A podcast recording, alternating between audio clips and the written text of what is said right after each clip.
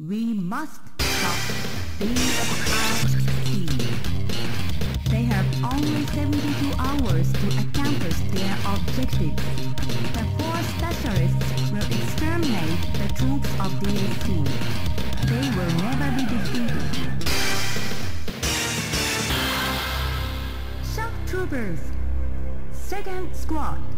Hello, everyone, and welcome to One Controller Port Podcast, episode 36. My name's Benjamin Yoder, and I'm here this week to talk to you about things that are unfortunately um, mostly only semi related to games. Some of them are more directly related, other ones are, are not so directly related. Um, so, yeah.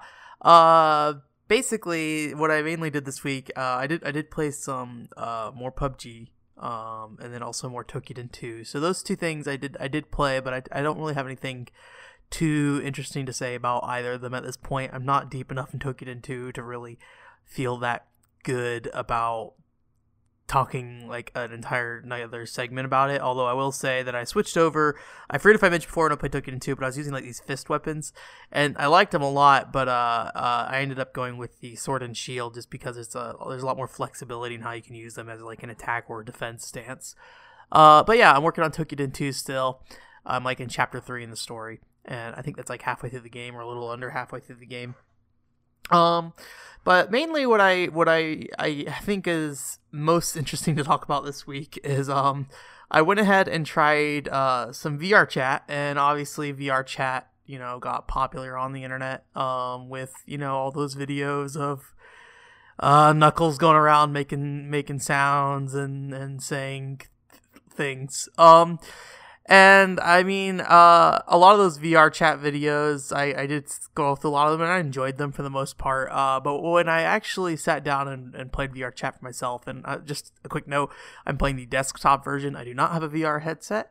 Um, I did play some VR chat uh, with a friend of mine, and then also a little bit on my own. Um, and and really, and maybe it's because everyone's so self-aware of those videos now. Anyone who shows up and starts like doing any of that stuff is just more of like, oh, you're doing the the internet video thing. Cool, I guess. um, you just kind of ignore them.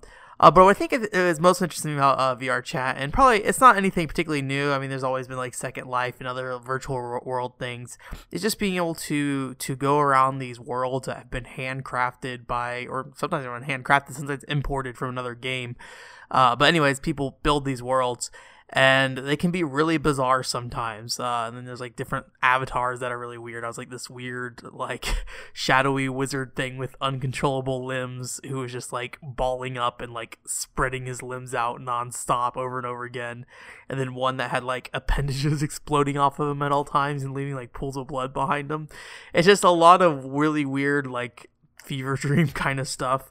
And then uh, on the other side of it, there's also like entire maps from other video games imported, like um, La Theine Plateau from Final Fantasy XI, as well as like Argon are in, is in there.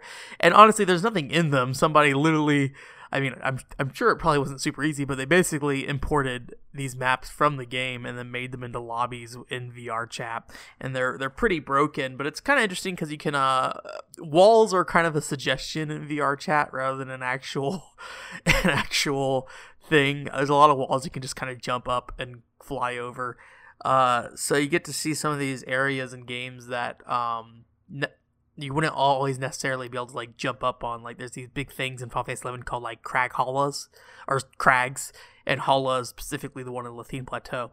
Um, and like you you just never would see what was from the top of that crag, you just never really see it, except for maybe like a cutscene where maybe a camera's rotating around the top of it. But like you can just jump and climb all the way up, and then like look down at the La Theine Plateau from like a whole new angle from what you're playing. And since it's just the map from Final Fantasy 11 imported, it just looks like Final Fantasy 11. um, but then there's like elements missing, like obviously there's no monsters, or if there's monsters, uh, they just are stationary and make a sound or something like that. Um, but yeah, it's, it's it's just neat to poke around and see what people have started creating in that game, and you know, as it's gotten more popular, I think I think there's a little bit more attention on creating that stuff. Um, I I will say that it's pretty clear. It's it's interesting because like the people who are playing the PC game very clearly don't really have much of an investment in it a lot of times, and they usually just go around and harass people. Um, where the people that are using VR headsets seem to often be in more like actual conversations. um, I'm sure it probably just depends on who you're there hanging out with and your personality type too. But um, I feel like every time every time I see people is like standing in a group talking, they always have you know the handset movement and things like that. Um, and I think it's just maybe they have more of an investment into that kind of thing. And also, there's something to be said about you know with VR it feeling like a virtual world to some extent, and um, you being there in person versus like just sitting in front of the PC and just like spinning around and stuff. I would just like pick a character and then like I have a trackball mouse, so I do this in PUBG sometimes too, where I'll just like spin the mouse wheel and my character will just like flip out and start spinning everywhere, uh, and it looks kind of crazy. and so I would I was doing that in VR chat too. People are like, "Are you are you okay? are you fine?" And I'm just like sitting down in a chair with my head rotating around in circles and stuff. Um, but yeah, it was interesting and it's kind of strange. Um, I would say I'm not there was a long time where I wouldn't voice chat at all, even with friends. Um, I just felt it to be very embarrassing for some reason. I'm not sure why. Uh, I think recording videos helped a lot with that, getting over that. I think maybe just embarrassment about my voice or something. Um, uh, but I will say one thing that I still don't really do is I don't really voice chat with strangers still. And there's a lot of times in VR chat where somebody will talk to me and I just don't say anything back. And I feel kind of bad, but I'm just like, I don't really I just this feels wrong and embarrassing right now when I really should just say something. Um, but hey, you know, whatever. I I am afraid to admit that there were definitely times after I played some VR chat that I was like, I wonder how much a VR headset costs, and then go look it up and be like, that's a lot of money that's more money than I should ever probably spend on this thing without like you know having a significant uh you know amount of software that I'm interested in trying. So I'm like, yeah, I'm not doing that. Then three days later, later I was looking up the technical specifications required for for using a VR headset, and I'm like, God damn it, God damn it, I shouldn't do, I shouldn't be doing this. um, but uh, I haven't bought one. I shouldn't buy one, and I hope I don't buy one. So if I do buy one, shame on me. You guys will be the first to know, probably, uh, or among the first to know. Um, because really, there's there's very few things I really want to try, but it's just there's something so appealing. Like when you're playing on the PC, specifically VR chat, you just can really tell the difference of just like I have su- such limited ways to interact with this world compared to other people. Like I I can click on objects, I can't really rotate them, I can't I can't, you know, move them around. I can't draw really well. I can't like do anything and and like the amount of expression that comes out of someone using those VR headsets with like a like being able to move their arms and in some cases legs with some people who have leg trackers um it's uh it's just there's a there's an extra layer of like believability about someone in that game and like and feeling it looks like at least from the outside that it's just an extra level of like investment you get from using like a VR headset and just being being a part of that world. Um, I think that's super interesting, and I think that's probably what makes VR in general pr- pretty interesting. But I haven't really used it much. I did try. I think I talked about this before. I did try Gran Turismo Sport on PS PS VR, which looked awful, but at the very least I was able to like look at the chair beside me and like if I thought hard enough about it, I could say, "Hey, this chair is actually here, brain." And my brain would be like, mm, "Yeah, it's probably there." um, and and would accept that, which was kind of interesting uh, to do. Um, I didn't actually drive around in that game very much. I just actually stared in the chair beside me for the most part because I was more interested in the space of being in the in the car rather than like you know actually driving. So yeah, uh, VR chat is a weird thing. I put I don't know how much time I put into it. I can look it up here real quick, but I, I put a handful of hours into it. I think I might spend a little more time into it. There's just something bizarre and appealing about you know moving around that environment and seeing people. Uh, that is my PlayerUnknown Battleground time. I put like five hours, so I haven't put much time into VR chat, but it's pretty neat. Um, another thing I got, and this isn't very specifically game related, but um, it is very handy. Um, I I bought an Xbox One controller. I don't have an Xbox One. I have an Xbox 360 and a original Xbox. Um, but basically, um, I've used the DualShock for PC gaming for many, many years. Um, and it's always been kind of a nightmare. Um, I use PCs a lot, but there's a lot of times where I'm just very confused about what's happening, and setting up those DualShock drivers is always very confusing for me. Um, and and I I got to the point where I was trying to use like DS4 tool, and I couldn't get the D-pad to work, specifically when I was trying to play Neo Geo games. Um, and I was just like, I think I just need to buy a decent controller. Um, but I was kind of split because um, I wanted a decent controller with like a, a good D pad, uh, which an Xbox 360 controller doesn't have a good D pad. Uh, but I also wanted a controller that would be good for um, you know standard like console style games or gamepad style games. Really, mouse and keyboard games I'm perfectly fine. I love mouse and keyboard, but uh, for games that are specifically built for gamepad, um, I wanted an option for that for a more modern game. So I was thinking about like doing like a Super Nintendo style PC controller versus and as well as like using an Xbox 360 controller. But I played Cuphead at my uh, dad's house, and I thought the D-pad on the Xbox One controller isn't bad. It's pretty solid. Um, at least I I really enjoyed using it. It's a little slick, if that's the right word, where like your, your thumb kind of just rolls around on it a bit much more than I than I would like it to, but it it seems precise. Um, so I decided to get an Xbox One controller. I made it GameCube themed, um, which more or less worked out, I guess. Not really, but but uh, I like the color purple a lot, anyways. Um, so I'm pretty happy with it. Uh, but yeah, I was just like, it, it was amazing because usually I have to spend like 20, 40 minutes trying to get my controller set up before playing anything on a PC. And if you, you may be saying, well, why you're a fucking dumbass. Why does it take you so long to get a DualShock set up on a PC? Which is fine. You can say that. Um, I don't blame you. Uh, I probably just have something I missed. um, but I always just had a lot of trouble with the DualShock. And this was literally, I plugged the controller in, Windows made the device connection sound and then I loaded up Shock Troopers Second Squad, and uh, and it worked perfectly fine. And I played through Shock Trooper Second Squad, um, and that's a great game.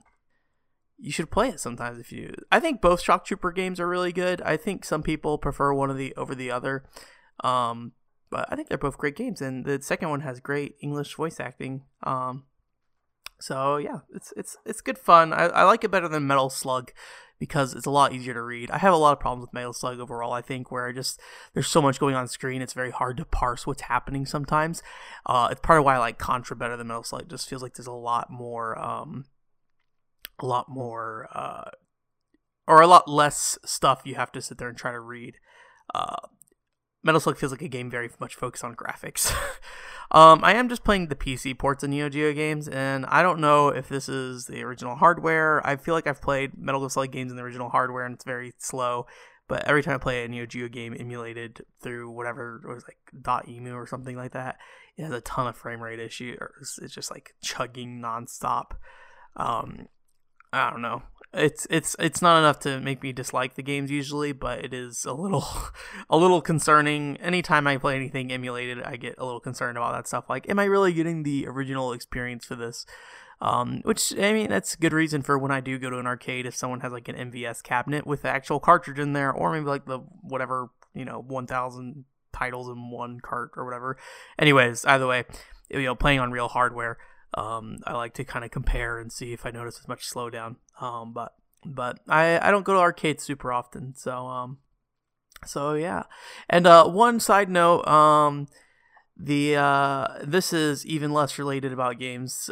um, is uh, I fixed my laptop maybe. Um, I had a laptop that was just overheating nonstop, and I used to use it as my main computer, and then I bought an actual PC.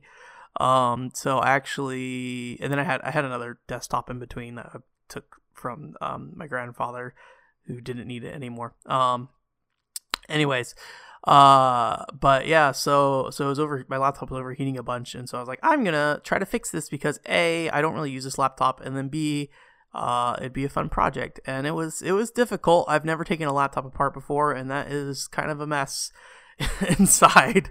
It was easier than I thought in some ways. Um, but uh, yeah, I, I just replaced the thermal paste on it, replaced the fan. I did break one of the screws on the on the fan mount, so I hope that's not gonna be a problem.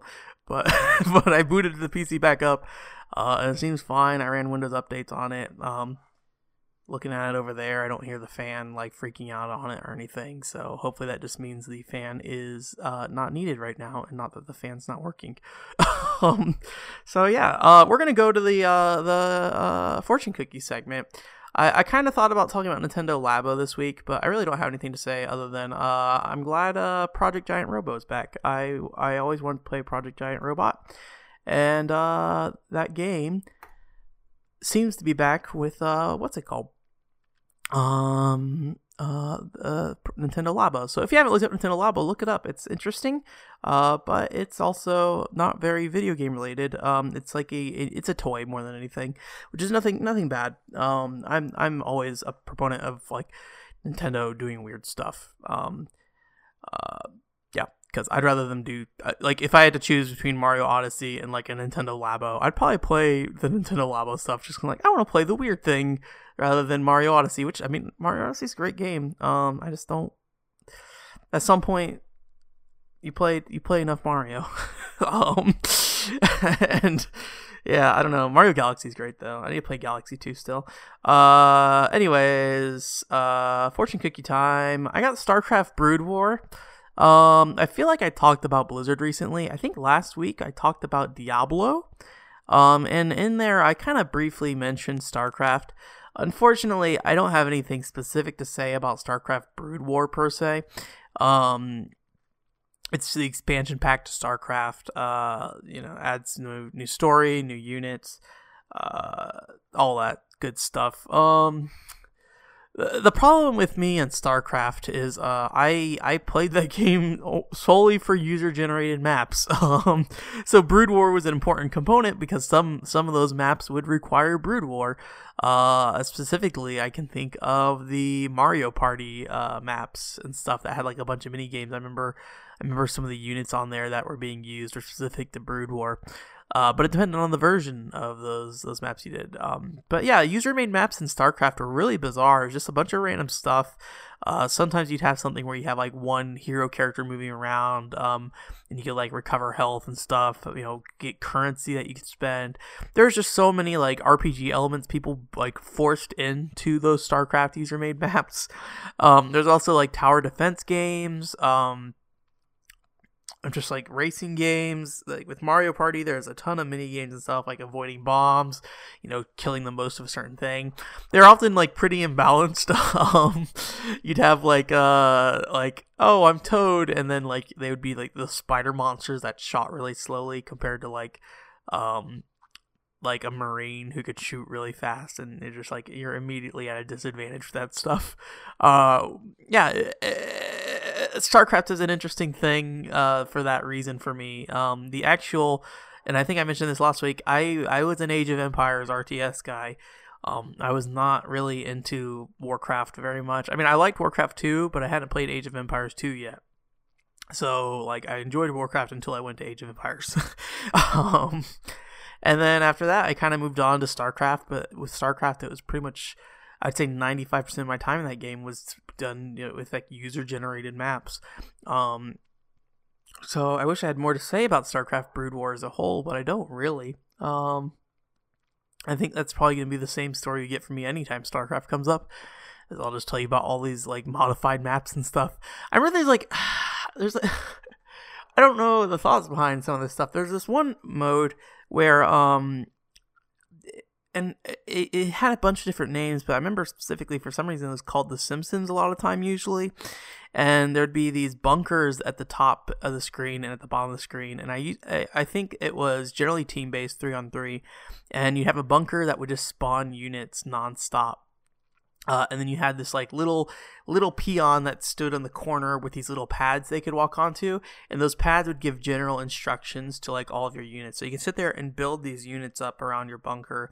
And at some point, if you had too many units around your bunker, it would um it would eventually force the spawn to, to stop and then be this really annoying brant noise saying that a, a, a unit couldn't spawn because there's too many units in that one area. Um, but yeah, it's just like it would be called The Simpsons, and you would choose a character, and um, and uh, you would just have a, an infinite spawning amount of this certain character type, and you'd sit there and you try to like you know overpower the other characters by you know move attacking individual uh, groups and stuff.